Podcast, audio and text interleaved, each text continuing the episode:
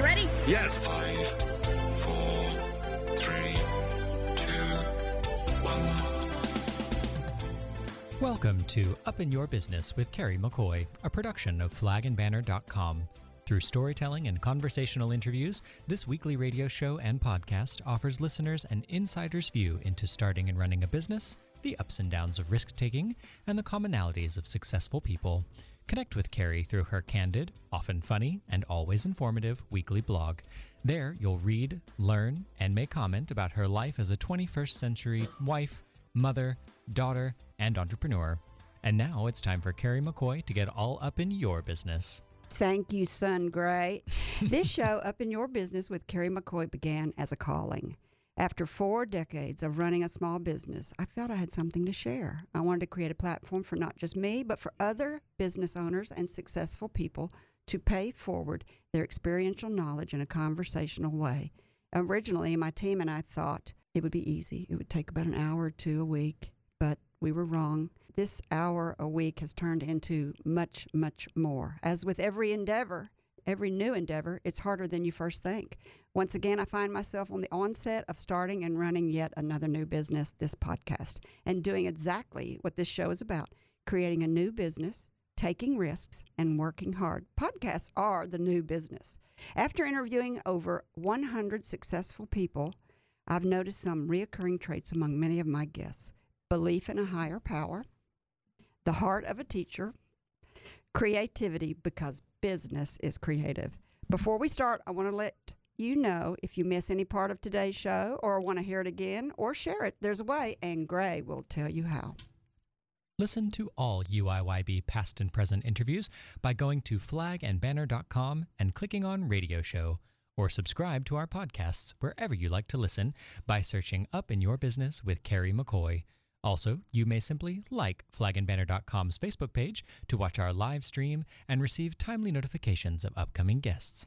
Back to you, Carrie. Thank you, Gray. Uh, if you visited Arkansas or live in Arkansas, then there is a good chance that you have patronized one of my guests' establishment. Mr. Frank Fletcher Jr.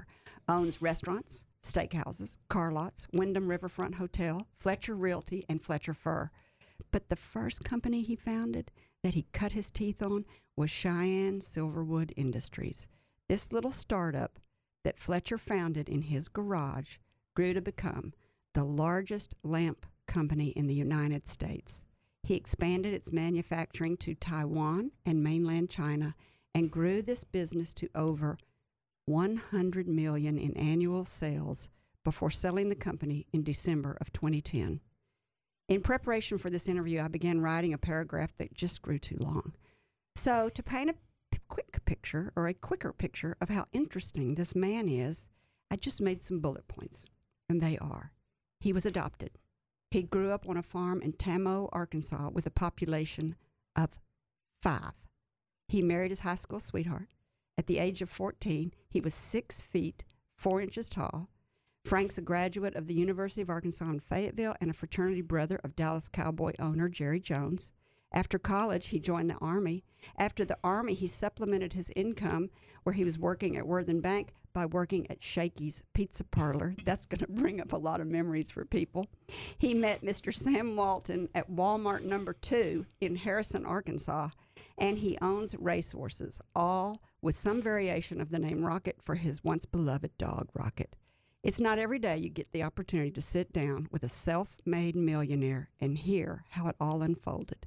It is a pleasure to welcome to the table the tall, hardworking, intuitive businessman and philanthropist, Mr. Frank Fletcher. Hello. Thanks. I'm glad to be here.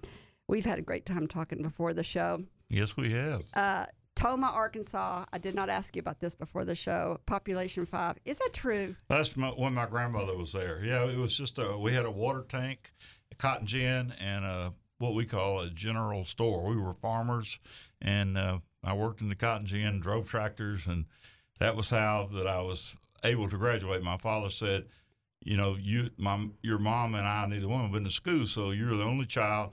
You're going to go to college, and if you make a C, you will be back here in this cotton gin the rest of your life. So they forced me to uh, study some at school. So it was a little bit out of fear that I got out of school in four years. So not being smart, but I didn't want to go back to TAMO. Tamo, is that how you Tamo. say it? Yeah. Is it Tamo still? is still. I mean, people pass when you go to uh, Florida. You all, everybody drives by Tamo. You see the water tower. It's about 25 miles south of Pine Bluff on the way to Grady. You're going down to Grady, Dumas, uh, Lake Village. You go right by Tamo. who put up the water tower? I don't know. It was there when uh, when when I first remember it, but it was been there been there a long time. It, it was just uh, a lot of people that were in the farming business, but we uh, my my parents moved there uh, in the uh, early early fifties, I guess, and um, uh, you know I, I remember growing up and riding horses. And just you know, ha- I went to Grady until I was uh, tenth grade, and uh, they asked me to come play basketball in Pine Bluff. So that was the opportunity for me to get a car carry. And so I never was a star in Pine Bluff, but at Grady, I was all state every year because I was a lot taller. That was n- no talent, just tall. That's good. You could just set the basketball into the net. Yeah, I could I could get it in there. What age But, were you adopted? I was adopted when I was two or three weeks old, and uh, back in that time, I understand you just went to the doctor and kind of showed them your driver's license and uh, asked if they had any babies. So it wasn't a long process, you know, like it is today. So, uh, you know, I've been asking many times, have you ever tried to find your real parents? And the answer is no, because you know the people that adopted me were my parents, and I had a wonderful, wonderful life. So. Uh, that was never a concern. But I, I do like to talk, you know, when I when I'm asked about being adopted, because there are many kids that are adopted that really are afraid to talk about it or, or think that they're different or something. And I just I, I always say, man, you're lucky. Yeah, that's right. I would, uh, I would, when I read that you're adopted, and I first thing I thought was, have you contacted your parents? And then I thought, boy, that could open up a can of worms because I have had friends find their parents Mm-hmm. For too. health reasons. Right. You know, they want to know their genetics, health reasons, and so. I bet if you found your parents and they found out that you were a self-made millionaire, they would be like, "Oh, darn! I can't believe I gave that baby away." well, I always tell uh, my friends when we're laughing, I go, I know my dad worked in New Orleans as a hawker out in front of the strip clubs because, you know, I'm I'm uh, I'm pretty loud and uh, I always. Oh, I thought you were gonna say because I like to go to no, strip I just clubs. always I always say, come on in, buy something. So I figured that, that has something to do with my DNA. Oh yeah, you are a salesman. A salesman from day one. You got your uh, your degree from uh, the University of Arkansas in business, and you pledged. I pledged Kappa Sig and had some great, great friends that I, you know, they're still around. And Jerry Jones and I were uh, friends, and and you know, I've I've been lucky enough to maintain that friendship and get to go uh, on a lot of you know trips with him and NFL. Uh, locker football? rooms and uh, you know special places because of his kindness. So that's been a you know an extra treat. But I had just have so many friends. This guy here in town named Charlie Whiteside, and when he he was from Fort Smith and I'm from Tamo, and he said, "Buddy, what are you doing at school?" And I had no idea. He said, "Well, the first thing we're going to do is burn all your clothes." because my mother had sent me uh, with black and white shoes and a black and white belt and you know some really corny she- uh, clothes. So the fraternity burned all my clothes on my arrival, and then they took me downtown and bought all new clothes. So What were you supposed to have? Blue jeans oh, I don't know. I was I'm think I think she went to Pfeifer's and thought she was dressing me up, and uh, I, I must have looked pretty funny because they had a bonfire, and we we've laughed about that ever since. And Charlie went to work for Merrill Lynch and. Uh, Kind of took care of whatever money I made, so he's been a great friend and, and here still here in Little Rock. That's probably why you are so such a great alumni to the University of Arkansas. I read a lot about how you really love the University of Arkansas and have done a lot to support them. we we you know it's just it was one of the great things that happened to me. And i got a chance a few years ago with jerry. Jerry contributed a little money. And, and I, I said to, they said the university people said to me frank what, what would you do different if you were going to school? And i went well i really didn't learn anything about real business you know when i was there. So we got together and started a, a class for students called SAKE, S-A-K-E, Students Acquiring Knowledge Through Enterprise. And it's we've been doing it about, I don't know, eight or nine years now. And they SAKE class actually runs, gets credit, and uh, tons of people want to sign up for it. And they run a business where they sell stuff on the internet, take take credit cards, take returns. So they they're actually operating a profit for business, and they're able to get all the alumni names that most people couldn't get. So they sell merchandise on the internet and learn how the accounting process, but mainly the marketing process. So you know, I would have given anything to take a class like that. Uh, you mean they actually have products that they sell they in the they class? actually have product. I I sent the first class over to China, and um, we had moved from Taiwan over to China. We had our own factories in mainland China, so I sent the first class with uh, with some chaperones, and then we took them through factories over there, and they they have come back and talked to all the other classes, those kids that have gone on graduated, and we, we just kind of opened our eyes to what could be made overseas. And so then we developed products, uh, and uh, we, we have some domestic products too. So you So- develop products with that class With that that are class, being and then made they in sell 'em to China, and then and then there's oh my For instance, like gosh. like the sidewalk has all the graduates on it, so they they sell a picture of Old Main and then your name inscripted on foil. Uh, in a beautiful four-inch frame, and it, it's a, one of their number one sellers. So I guess so. they custom make it for everyone that orders from. Whose them. idea So- was that? Well, it, it's just Yours. a little bit of idea. Oh, So- he's grinning if everybody can't see. It's your idea. But it, you know, that's that's been one of my real pleasures That's a to, is to help the school a little bit. that, that is a real moneymaker, I bet. Well, it's you know, I want it to each time they ask me what else can you do for us, I go, you keep expanding this class, and I'll figure out a way to to do more. So you know, it's uh, about 400 people apply, and only 32 get in. Wow. So a lot of kids want to be in that. That's less than ten Yeah. percent. Yeah, it's not. They need they need to have more more teachers. You know, it's just something different than books.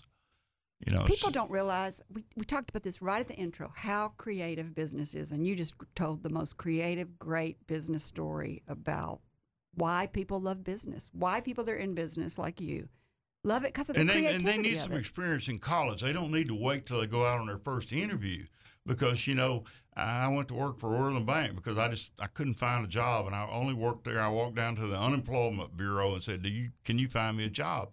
And they found me a job with DuPont.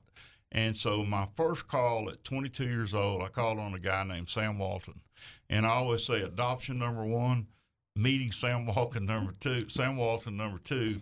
When I was a very young person, he was my first first call I made, and this this is a good story. I walked in to see him.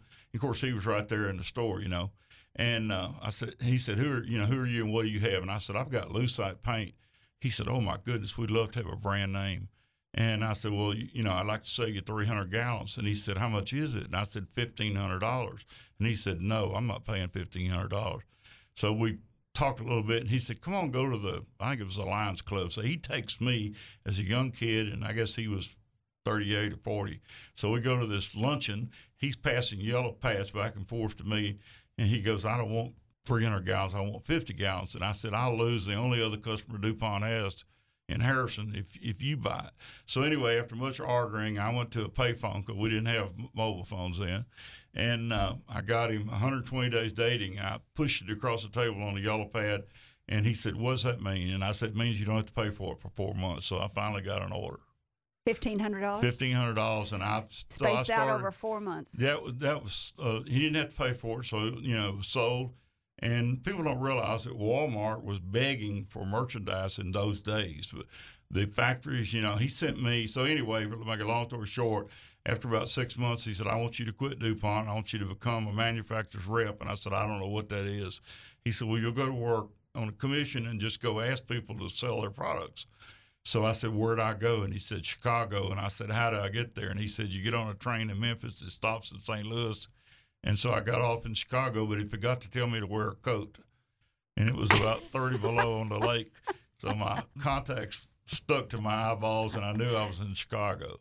So I went to a place called the Navy Pier, which had all the merchandise. It's, it's a famous tourist place now, but it used to be a merchandising mart. And I walked up to everybody and said, I'm Frank Fletcher.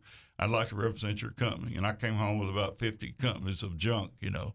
But anyway, I started calling on all the Walmart stores. You sold each store individually. And by that time, he had opened 15 or 20. So that was the start of my So wait, he he he he, he hires you away from DuPont. He pried me away from He, DuPont. he makes you a rep for him. I left my six hundred dollar salary, which I was very proud of. That's right. And now I wasn't working for Walmart. I was working and that was six hundred a month. Let's just say that was yeah, six hundred a month. So I went to work for companies that paid me a commission only if I sold something. So no salary.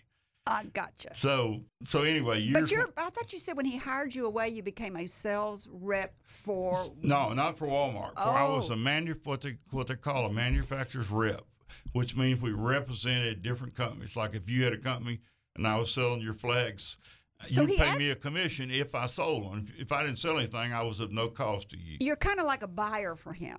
No, not really. Just just I was just one of many many salesmen calling on Walmart selling products. Except that I didn't work for one company. I worked for multiple companies. Did you get to keep your DuPont job? No, no. You had to completely give up your six I had to give up my dollars. job. You had to and, take this uh, big risk yeah, so of that going was, out. That was a first big risk. And there um, are not manufacturer reps like that anymore. oh well, there are a few of them, but not not many. But it's it's a commission job, and that's Mm-hmm. I always love commission. And today, everyone that works for me, I, I pay very low salaries and high commissions because I think that if you can reach for the stars, no one needs to put a cap on what you can make. Uh, so so even like people that are managers at my restaurant, for instance, we give them goals to hit. If they hit those goals, they keep making more and more bonuses. So you know what? They don't close at ten o'clock when the door says ten o'clock. They stay open till eleven o'clock. But it's just I've always believed in never telling someone this is your salary and this is all you can make. I always say make as much as you want, as hard as you want to work, and so that you know has always been good for me. And then uh, Carrie, Mr. Walton fired me when I was about 28. He called me and he said, Frank, come in my office. And I said, Well, sir, what's wrong? He said, Well, there's nothing wrong with you. We're going to get rid of all the manufacturers' reps. But you didn't work for him. No, but he when he said fire me, that that is kind of confusing. He said you're no longer going to have a job. Walmart is going to contact all the companies that you and all the other people represent, and we're going to tell those companies we want them to give us your commission. In Go other direct. words, if I was selling it to him for a dollar, he would get them to sell it to him for ninety five cents. You see, and, Mm-hmm. and Frank would lose out. So I said, well, Mr. Walton, I got two kids and a wife, and I've been working, you know, for a long time for, at your stores. And he said, you got paid for every day, son. He was he was real nice. I said, I'm thinking about suicide. And he said, well, go out in the front lobby. Don't do it here in my office. and I said, you know, it's not really funny. so anyway, he said, go home and rent a garage and uh, make something, and I'll try to buy it from you. And I said, Mr. Walton, I can barely turn the key in my car. I'm not very inclined. So uh, I did. I went home and rented a garage, and, and that's the birth of Cheyenne, which was a lamp company. All we didn't make anything; we just assembled parts. We bought parts, and we actually made shades. So you know something about sewing. We bought sewing machines, and we sewed our own shades. But we bought all the parts from all over, and we assembled them. And so we started, and Mr. Walton bought the lamps. And when other people would leave Walmart and go to Target, I'd follow them to Target. When they went to Kmart, I followed them mayor. When we went to Lowe's or Home Depot, I followed people that left Walmart all over the United States.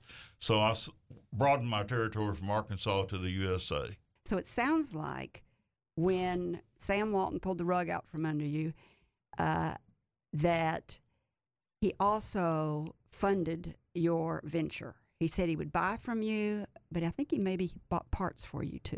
No, he he uh, he just told me if I made something good and if it was for the right price, he would buy. And I knew what the right price was. But he did he did he did help us, you know, by buying our merchandise. And uh, Why did you pick? well, I was one of the pick- companies. That's a good question. One of the companies I represented was a company called Jimco Lamps in in Jonesboro, and so I knew about lamps, and I had sold them for a long, long time. So I was really had a big business with with that company, and uh, I actually went to the owner of that company and asked him if I could make some different kind of product than he made, and uh, he agreed. And anyway, that was why I started in the lamp business, and then. Uh, he agreed, so he, he supplied agreed. you and I parts. kept I kept selling his product for a while, and I made different kinds of lamps. But eventually, my business started growing good, so I had to resign from his business. But um, I had sold Mr. Walton so many different products over the period of years, and you know, one of the funny things was uh, that I uh, I taught myself how to to make up ads. Back in these days, we're talking a long time ago. They were Walmart was advertising in newspapers, so I went to a newspaper and said, "Teach me how to lay out an ad." And they said, "Okay, if you look at a newspaper, the customer buys or the customer reads from the top left."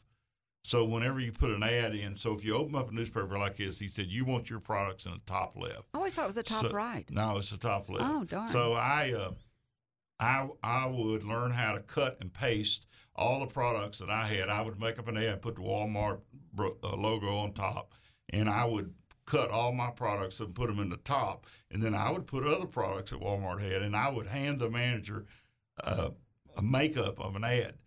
And they loved it because they didn't have to do it. And guess what? My stuff was always on the top. And I'll tell you one funny story about Mr. Walton and pricing. When I first sold him the paint, he said, "Okay, I didn't want to buy that much, but how much did the the lucite paint cost?" And I said, "It cost three dollars and seventy cents." He said, "What are we going to sell it for?" And I said, 397 And he looked at me like I was crazy. Yeah. He, went, he said, uh, "Son, we can't make any money." I said, "Mr. Sam, please let me ask you about your toothpaste." What do you sell your toothpaste for? And he said, What's that got to do with the paint? And I said, You sell your toothpaste for less than you pay for it. You know why? Because you want to drive everybody in the health and aids. And then they buy all kinds of other stuff.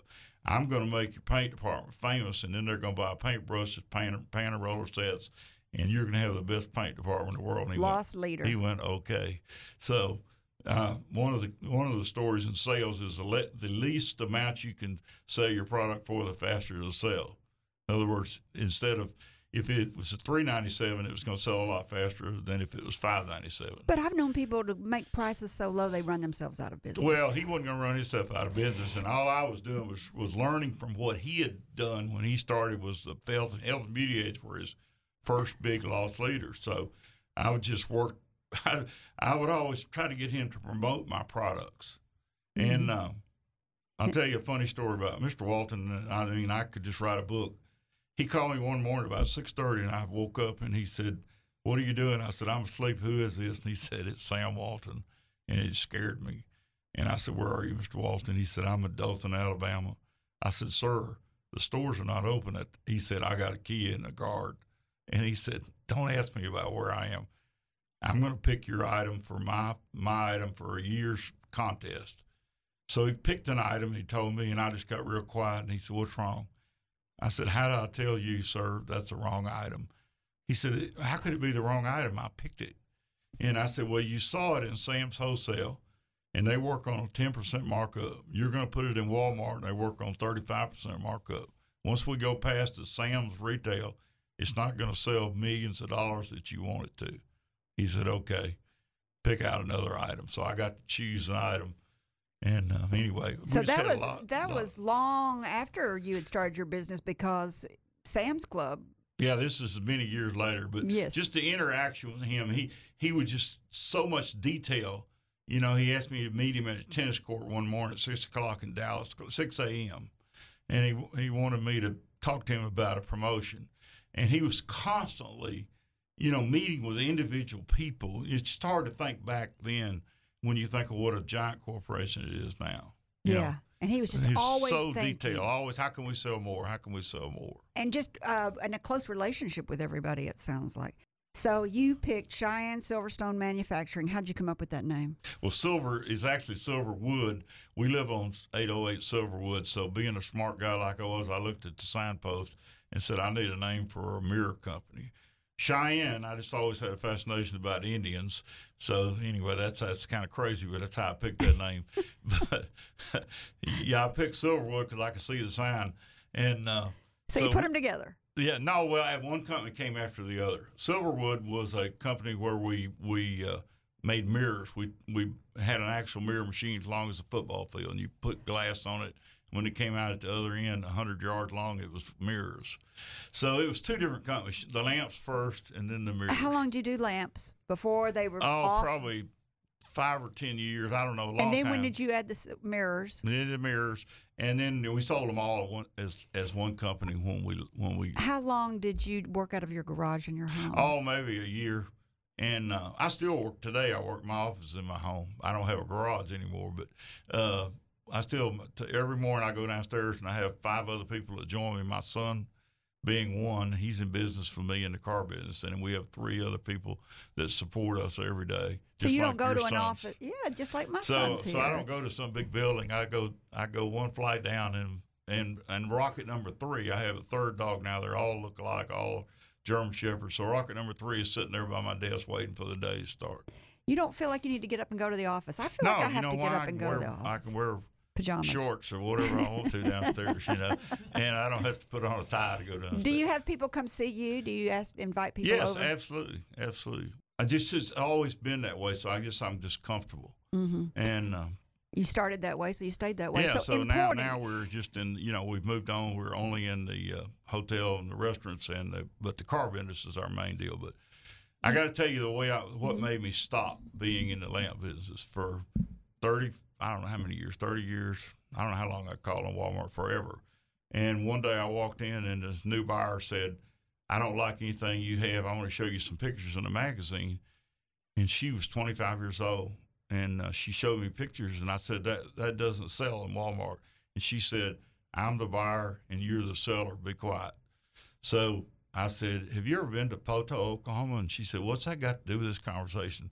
I said, "Well, you can't sell chrome in Poteau," and I said, "You can't sell brass in Florida because it the salt water." right? And so she looked at me and she said, You and I are not going to get along very well. You're going to sell me what I want. So I did. But I wrote her a letter and I wrote the merchandise manager's letter and said, I'm not standing behind these products. I do not believe in them. They're not the right thing. And work she out? bought them anyway.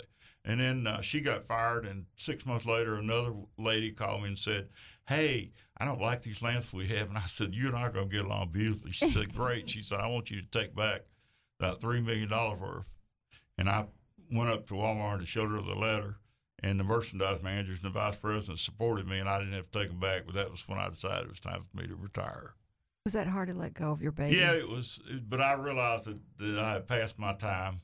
Uh, you know, in the early days, what Mr. Walton always did, and the reason that company, not just nothing to do with myself, but for many, many people, Mr. Walton would say, and everybody he personally taught, ask the vendor what their best products are and ask them how we can sell more than our competitors.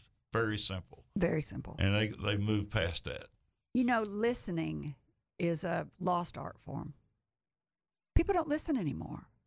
People, Absolutely. You know, they want to tell you what they like and what they want to do, and they don't listen. And I tell people all the time listen to your customers. Your customers will tell you what they want, they'll tell you what the trends are, they'll tell you everything.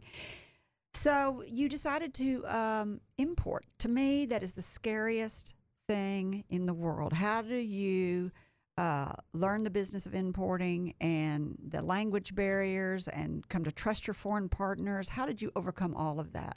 Well, I'm glad you asked me those questions because for somebody's listening tonight, and I hope they're thinking about importing because it is a great business, but very dangerous. You already summed it up perfectly. So, what I did and what I recommend to anyone else is to find a person who's maybe educated in the United States, but at least uh, speaks perfect English, not only speaks it, but understands English because a lot of people will say yes to anything you ask them. But I met a young man who went to school in California, but he was a Taiwanese, and he wanted to go back to Taiwan to marry. And so he said, I was young and he was young. I said his his name was Frank Wong, and I said, Frank, I want you to be my agent over there, and I want you to find the factories for merchandise I want. I want you to inspect all of the merchandise for quality. I want you to put it on the containers. So he did everything. He was he was my right arm first in Taiwan, and then Mr. Walton made us move into China. so he made. Um, I don't mind saying it because you're gonna, anybody's listening to this program, you're gonna have to pay an agent, but you have to have an honest agent. Mm-hmm. I paid him three percent of everything that he put on the ship. But if something went wrong with it when it got over here, he would go back to the factory and make it right over there. So I can't just call up and say I'm gonna sue you in mainland China. It doesn't work. It's very important that no matter what you do, is that if someone asks you for a certain pay scale, you've got to pay your your agent. They're your partner. Yeah, pay them So- well. You can't pick. I mean, I went to Asia maybe 35 times, but I was as lost as they would be if they came down to Tamo and wanted to look at a cotton gin. I mean, you know, I didn't know anything about except that I was just trying to I was trying to to judge my agent, and I find him to be very credible. He would call us up and he'd say, "You've forgotten we got a price reduction on an item," where he could have cheated me out of that money. So he was a wonderful guy. He's still still alive. He lives in. He moved back to Taiwan. How'd you meet this man? Well, he, he was he was here in the United States. He just graduated from school, and he was trying to learn American culture. And I ran into him. He was he was selling uh, ceiling fans. You met him. At, you met him through a Walmart connection, I guess. In between the time, but I got into the big lamp business. I had 26 ceiling fan stores. So this young man, Frank Wong, sold me ceiling fans that were made overseas. So once I met him, I knew he knew about China. I sold the ceiling fan stores, and we started importing. What were the So- name of your ceiling fan stores? Well, they were called Factory First. I bought one. Okay. Well, the reason we called them Factory First because we, we our first store was over here behind the sheriff's department on Roosevelt, and uh, we tried to think of a name. We said we can't call it Factory Second, so we're going to call it Factory First. And You so we have done yeah. everything. Well, you just create it was fun. businesses. How'd you find that niche? Well, it's you know I love laying in bed and have a ceiling fan blowing on top of me. So you know back you remember a long time ago that, that people love fans in Yes. their houses. I don't know if they use them today, but uh, we we just started open, and then this is what happens to some business. though. we were we thought we were the king of the ceiling fan business, and then Home Depot decided to get into the ceiling fan business, and they sold them below cost. Just what we were talking about. Loss below. leader. Home Depot used it as a as a sales leader to bring people in, and so I, I Did you I sell learned it, that I or was did you gonna- close the business? I couldn't compete with them. You sell the business or close the business? I just uh, I sold off the retail stores that I had. I had some in Louisiana and Texarkana, and I sold all the stores and just got out of the business. so you got in the car business. How did that happen? Oh, that's a good. Story. That's your sto- favorite that's one, my favorite isn't- story. Uh, one of my very best friend who's passed on knocked on my door one day. You asked him if I'd come to my office. He came, knocked on my door, and he said, "Hey, I'm J.D. Wilson. Do you remember me?" He said, "I sold you some cars from Moore Ford." And I said, "J.D., I do remember you." He said, "Well, I want to get a job driving a forklift." And I said, "J.D., you ever driven a forklift?" He said, "No." I said, "What do you do?" He said, "I'm the greatest car salesman in the world." I said, "Well, buddy, if you need a job, let's get in the car business." So we ordered, we bought an 80 foot mobile home, and we rented some property next to Russell Chevrolet, and we opened up the first car business we called Car Plaza USA, which was a used car lot. So that was how I started in 1989, and that was my first car lot was a used car lot that J.D. Wilson taught me into. So you had your Cheyenne Silverstone company. You started in the seventies. Then you started factory first. Yeah. Then you started a car business. Is that No, would well, that be yeah, I started order? that in 1989. I was still in the lamp business at that point. Yeah, you're still, in that. Still in yeah. the lamp business. That's but where you're making Money. I didn't know we were ever going to have one store in, in the car business. JD was a wonderful man. And then he said, Boy, we need to get in a new car business. So we went down to Lonoke, Arkansas. You know, probably a population of, I don't know, three or 4,000. Great town. Bought a little, little Chevrolet store and learned about the new car business. And they phoned me from from General Motors from Financial, and they said, "Mr. Fletcher, do you know that you're losing twenty thousand dollars a month?" And I said, "Am I losing that much?" And they said, "Yes." I said, "Do I owe y'all anything?" They said, "No." They said, "Would you mind coming up here? We'd like to see you eyeball to eyeball." So I come go over to West Little Rock where their office was, and they said, "Why are you in it, staying in this business and losing so much money?" I said, "I'm going to school," and they said, "What does that mean?" I said, "What if I'd bought a big store in Little Rock? I'd probably be losing two hundred thousand a month." So anyway, it was, I had to Oh, learn the new car business because I didn't know anything about it. so, you wanted to lose it in where property was I cheap wanted to lose it as the least amount I could lose it. So anyway, I had it was like going starting all over again. So I had to learn everything. How long before you moved to Little Rock? So I I uh, I moved I moved in uh, first store was in Jacksonville, uh, and it was a Dodge store, and so they didn't have a Dodge store in North Little Rock. So I talked to him and I said, "Let me build a new store in North Little Rock. And We'll move the the store from Jacksonville to North Little Rock." So anyway, that was in nineteen probably nineteen ninety one. I got in the new car business, and since then How many? How many do you have? bought and sold 47 dealerships, bought and sold. We have uh, 12 different stores now, but we've we've had a lot of other stores that in different states, and I, you know, for one reason or the other, that I made a mistake, and I I bought a store and sold it in six months. You want to hear that story? Yes. And I then we're going to take a quick break. Okay. Yes, I want to hear that one first. I bought a store in Memphis, and I was really proud of it, and it was in a good part of Memphis. So I called the media people, and I said, I'd like to get a contract for radio and for TV. They said, Sir, we don't need your business. Do you know about Tunica? And I said, What? They said, oh. There's 14 casinos down there, and they're taking up all of our time, and goodbye. So they, they didn't really want to even talk to me. Right. So the newspaper was ridiculous, and the radio station didn't want to talk to me. And then a guy walks in. He goes, "You know this is the bankruptcy capital of America." And I said, "Surely Detroit is." And they went, "Nope, Memphis is." Memphis is. So Memphis is. It's so the bankrupt capital, capital of America. world of the United States. Oh, wow. Okay, go ahead. So anyway, I decided it was time for us to leave Memphis. We couldn't advertise, and it was the bankruptcy capital. So it was just, you know, uh, we got out of that store for the same amount we paid Well, it. Memphis has a lot of population, but this is, but the the size of the business community, it seems like to me, is about the size of the Little Rock It community. is, and, and some But even though of the Memphis population great, is huge. but the products we were selling, they were the people had such low credit, we couldn't get them financed. Mm-hmm. So right. anyway, This is a great place to take a break. When we come back, we'll continue our frank conversation with Mr. Frank Fletcher. Sorry, I couldn't resist that. Entrepreneur extraordinaire. We'll talk about his passion for ponies. Yes, and why all his racehorses have some variation of the name Rocket. And about his philanthropic arm. Well, we've already talked a little bit about that, about how he's using his learned business skills to empower others. He told me a story. What was that term you told me on the story? Uh, joint and several. we're, I'm, we're going to tell that story. We'll be right back. Flagandbanner.com is proud to sponsor Up in Your Business with Carrie McCoy. TheFlagandBanner.com is so much more than a flag store. Housed in a 100 year old building in downtown Little Rock, Arkansas, we offer an old school shopping experience with free front door parking, friendly clerks, and department store variety. Bring your old flag into flagandbanner.com and receive $5 off a new one. While there, browse our rustic farm to table home decor, patriotic clothing, jewelry, party supplies, and festive dishware. Add a pop of color to your walkway with our seasonal garden banners and door hangers.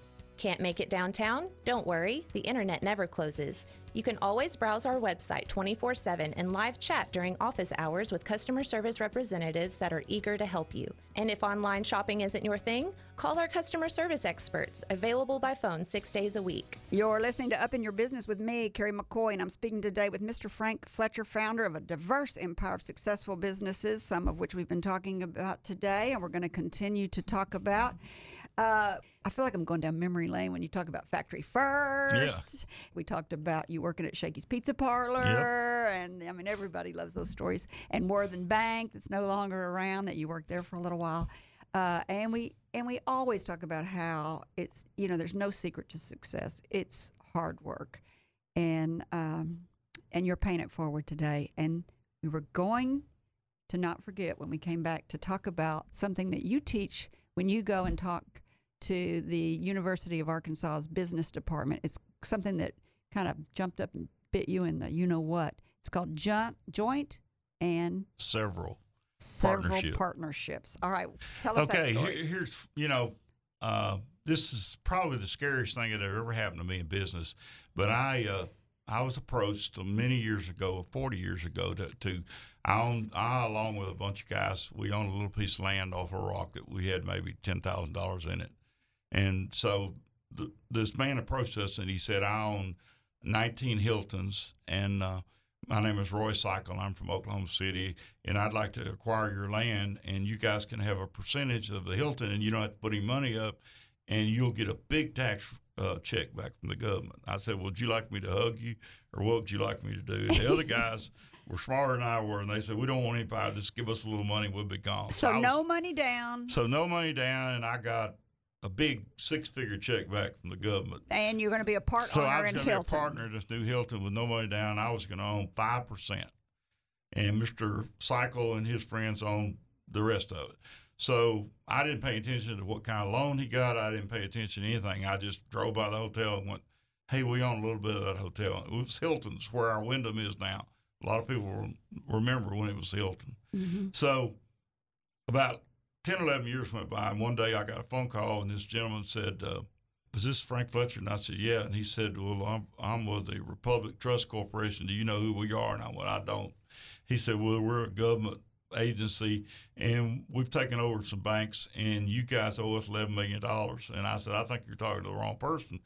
He said, "So we're going to sue you for eleven million dollars." And I said, "Sir." I don't know who you are, and I don't know anything about the government being involved with this, but I only own 5%. And he said, Well, you need to go see a lawyer. You signed a joint and severally liable partnership. And I said, Well, I've never heard of those words. I don't know what that is. He said, Well, a lawyer will explain it to you. So I went over and saw Mr. Ernie Harper at the Hilburn firm. And I said, Mr. Harper, could I possibly owe them? He said, Yes, they can hold you liable for. I said, Well, what happened to Mr. Cycle and all the other people? Yeah. He said, Well, Mr. Cycle had gone bankrupt in the meantime. And so there were other partners that did have some money, but the, the Resolution Trust Corporation decided that they were going to go after me. So I said, I called this gentleman back and I said, Sir, we can sell our house and we don't really owe you but $550,000 if you multiply 5% times 11 million. Yes. I said, We're going to scrape up a million dollars and just go out of business. And he, he hung up. And I called him back. I said, Did you hear me? And he said, We're not interested. I tried to offer him two million, three million. He kept saying no. So I finally went to uh, Dallas after this went on for a year and a half. And they were going to just sell the hotel at auction. And then if let's just say it had sold for three million, he would have sued me then for eight million, and, and I would not have had the hotel. Oh. So since we don't have much time, I finally made a deal with them after two years that um, that I would pay them six million, and uh, I found out they had written this loan down from eleven million to six million because one bank sold it to another bank, and they sold it to another bank, and I learned that it actually wasn't on the books for eleven million. They'd already written it down, so I, I, I bought the hotel for six million. So I never intended to be in the hotel business, but because I signed a, a joint and several partnership. So if Mr. Rockefeller asks you, the listeners, to sign, don't ever sign anything that's joint and severally liable because it's a bad partnership. And you said you went through all the business um, schooling. I never heard of those words. Never heard those Every time I speak to a class now, I write those words on the on the board. And uh, one time I was taking Bobby Petrino to lunch, and he goes, he called me back after we had lunch. He said, "Hey, I just met you today. Would you mind texting me?" So I found the law, and I I made up a little gold plaque, and I sent it to Go- Bobby Petrino, and he still has it. By the way, he's coming to Little Rock uh, in September For what? for the Touchdown Club. I invited him. I'm still friends with him, and he's in Florida now. I- so I I- invited him to come, and so I think it's going to be probably the biggest Touchdown Club meeting David Bazzel's ever had. Uh, tomorrow, I'm buying tickets. Yeah, I'm so glad you told me that. yeah, he's it's going to be something. I and when I never called wanted him, up him and I to said, Bobby, I want you. David's my friend. I want you to come do this. He said, Frank, I'd love to. And I said, You don't even argue about it. And he said, Everybody in Arkansas was great to me. He said, I'm the one that made the mistakes. He said, But the people in Arkansas treated me great. Where is Bobby Petrino now? He's uh, lives outside of Orlando, Florida. Everywhere he goes, he's he makes a good team. Well, he's he's no he's no longer employed now. Uh, I heard that. So anyway, All right, let's talk about uh, your horse racing. Yeah. it's your passion for it is, it ponies. is it is what I'm doing now that I I get really excited about, and um, All so- your horses are named Rocket. they're all named Rocket except I had my first filly. Uh, that she just ran this weekend in New York, came in second. Her name is Frank's Rocket. Oh, So I had, had to still get the name in. It's kind of hard to do with how many horses have you had? I should have named it. My wife's name's Judy, and I've Judy been thinking about naming a horse after her, but I, she doesn't really want that. Why not? No, she just she laugh. She's got a lot of nicknames, and uh, You can one of- name one Judy Rocket. Yeah, she just tells me to name them what I want to, but leave her out of it. So anyway, uh, we love the horse business. We're uh, we have a a uh, manager, uh, a young lady named Kathy Moore Howard. She used to be a jockey, and now she manages. We have mares that we have babies every year, and we Where have are they? well, they're, they're the mares in Kentucky, and our horses are in New York and in uh, Kentucky, different places. We race at different tracks. How many horses do you have? Uh, I'm not sure. Oh, now come on, really? well, 20? we have we have more than we can afford. That's 20? no, we not that many. But uh, I talk to Steve Landers every day, and I go, Steve, you make any money in the car? In the uh, I know he's making money in the car. You make any money in the horse business? He goes, Frank, you know we just spend our money on this. Well, that is true, isn't it? But it is fun. It is fun to go to the, you know, it's, it lasts uh, maybe a minute and 20 seconds. and it's uh, invigorating. it seems like a lifetime.